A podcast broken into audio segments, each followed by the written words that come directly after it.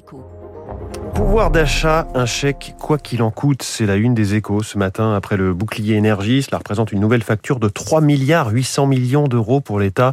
On y revient dans le journal de l'économie de Radio Classique dans un instant et dans l'édito Écho de François Vidal à sept heures dix.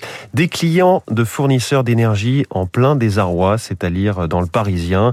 Avec la flambée du prix du gaz et de l'électricité, il ne fait pas bon être client de fournisseurs alternatifs alors que certains mettent la clé sous la porte et que d'autres augmentent brutalement les tarifs ou annulent les contrats. Italie, la révolution Draghi. C'est la une du Figaro Économie. Mario Draghi, bien sûr. En huit mois seulement, le chef du gouvernement a redonné du crédit à son pays, lancé des réformes et restauré l'autorité de l'État. La presse économique s'intéresse aussi à Veepee, l'ancienne vente privée. Veepee à la recherche d'un nouvel élan, titre le Figaro. Le groupe, confronté au bouleversement du marché de la mode, se diversifie et fait évoluer son modèle. Pour ses vingt ans, Veepee attaque le marché de la seconde main, titre les Échos. Dans une interview, Jacques-Antoine Grangeon, le P D G, décrypte le succès de ce champion français de la vente en ligne. L'Opinion fait son titre sur le business du harcèlement en entreprise.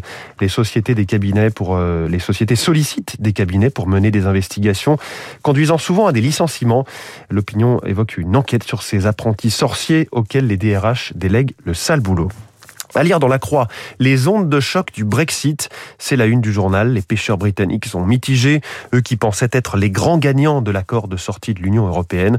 Le journal rappelle que le Royaume-Uni dispose de la zone de pêche la plus poissonneuse et la plus vaste de la façade atlantique, mer du Nord, sept cent cinquante-six mille kilomètres carrés, c'est-à-dire plus que celle réunie de la France, de l'Irlande, de la Belgique, des Pays-Bas et de l'Allemagne, mais une zone qu'il faut encore partager malgré le Brexit.